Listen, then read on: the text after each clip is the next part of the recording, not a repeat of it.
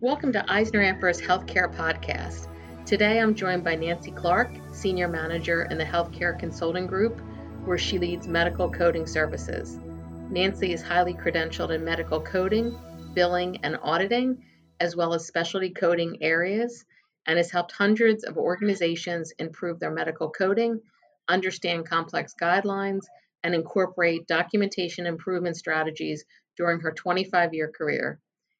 Nancy has also been recognized as a fellow by the American Academy of Professional Coders. If you've been following our series, you know we're talking about the twenty twenty-one Evaluation and Management Guideline and Code Changes that were effective January first. Today, we're talking about what Nancy has seen in implementations. Nancy, the new E and M code changes have been in effect for a few months now. For the practices you're working with, how did it go? Well, change is always difficult, especially for providers who have been documenting their medical records for years. There are several specific things that I have noticed.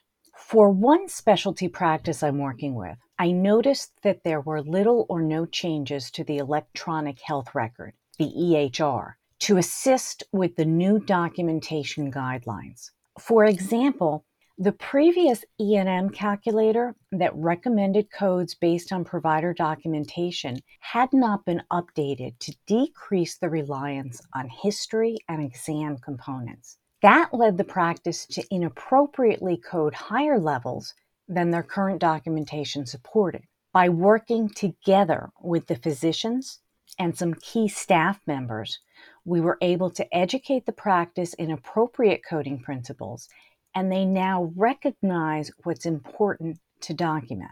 These providers also told me that the task of documenting visits, which had been so tedious, is really much quicker now that they know what's important to support the coding level. For example, current guidelines require a clinically appropriate history and exam. This relieves the pressure to obtain either a complete history or perform a comprehensive exam simply to support their level of medical decision-making. And this particular practice, which I've been working with since the beginning of the changes, has told me they're actually starting to see more available scheduling time in their day. This should also lead to increased revenue opportunities. Increased revenue opportunities should be welcome news to providers. What are you seeing are the biggest pitfalls that you've seen in your work or that providers have shared with you? One of the biggest concerns is choosing between the two methods of documenting medical records. Providers can now select either medical decision-making or time to support the E and M level. There's another practice I worked with that wanted specific guidance on whether it would be better for them to utilize M D M, medical decision-making, or time guidelines. We performed coding and documentation reviews on their current medical record. And as a result, we were able to work with each provider to identify which methodology better suited their visits and their documentation styles. Another issue for many practices is knowing that they need to document differently for hospital visits and office visits. We had discussed in another podcast about the high error rate using previous guidelines, and we're still using these guidelines for hospital and other E and M places of service. One physician group brought me in to do a review of their hospital coding, since the providers had previously been audited, but they had not yet educated their providers or staff. A coding review showed that they were still selecting incorrect codes and exposing themselves to an even further risk of audit.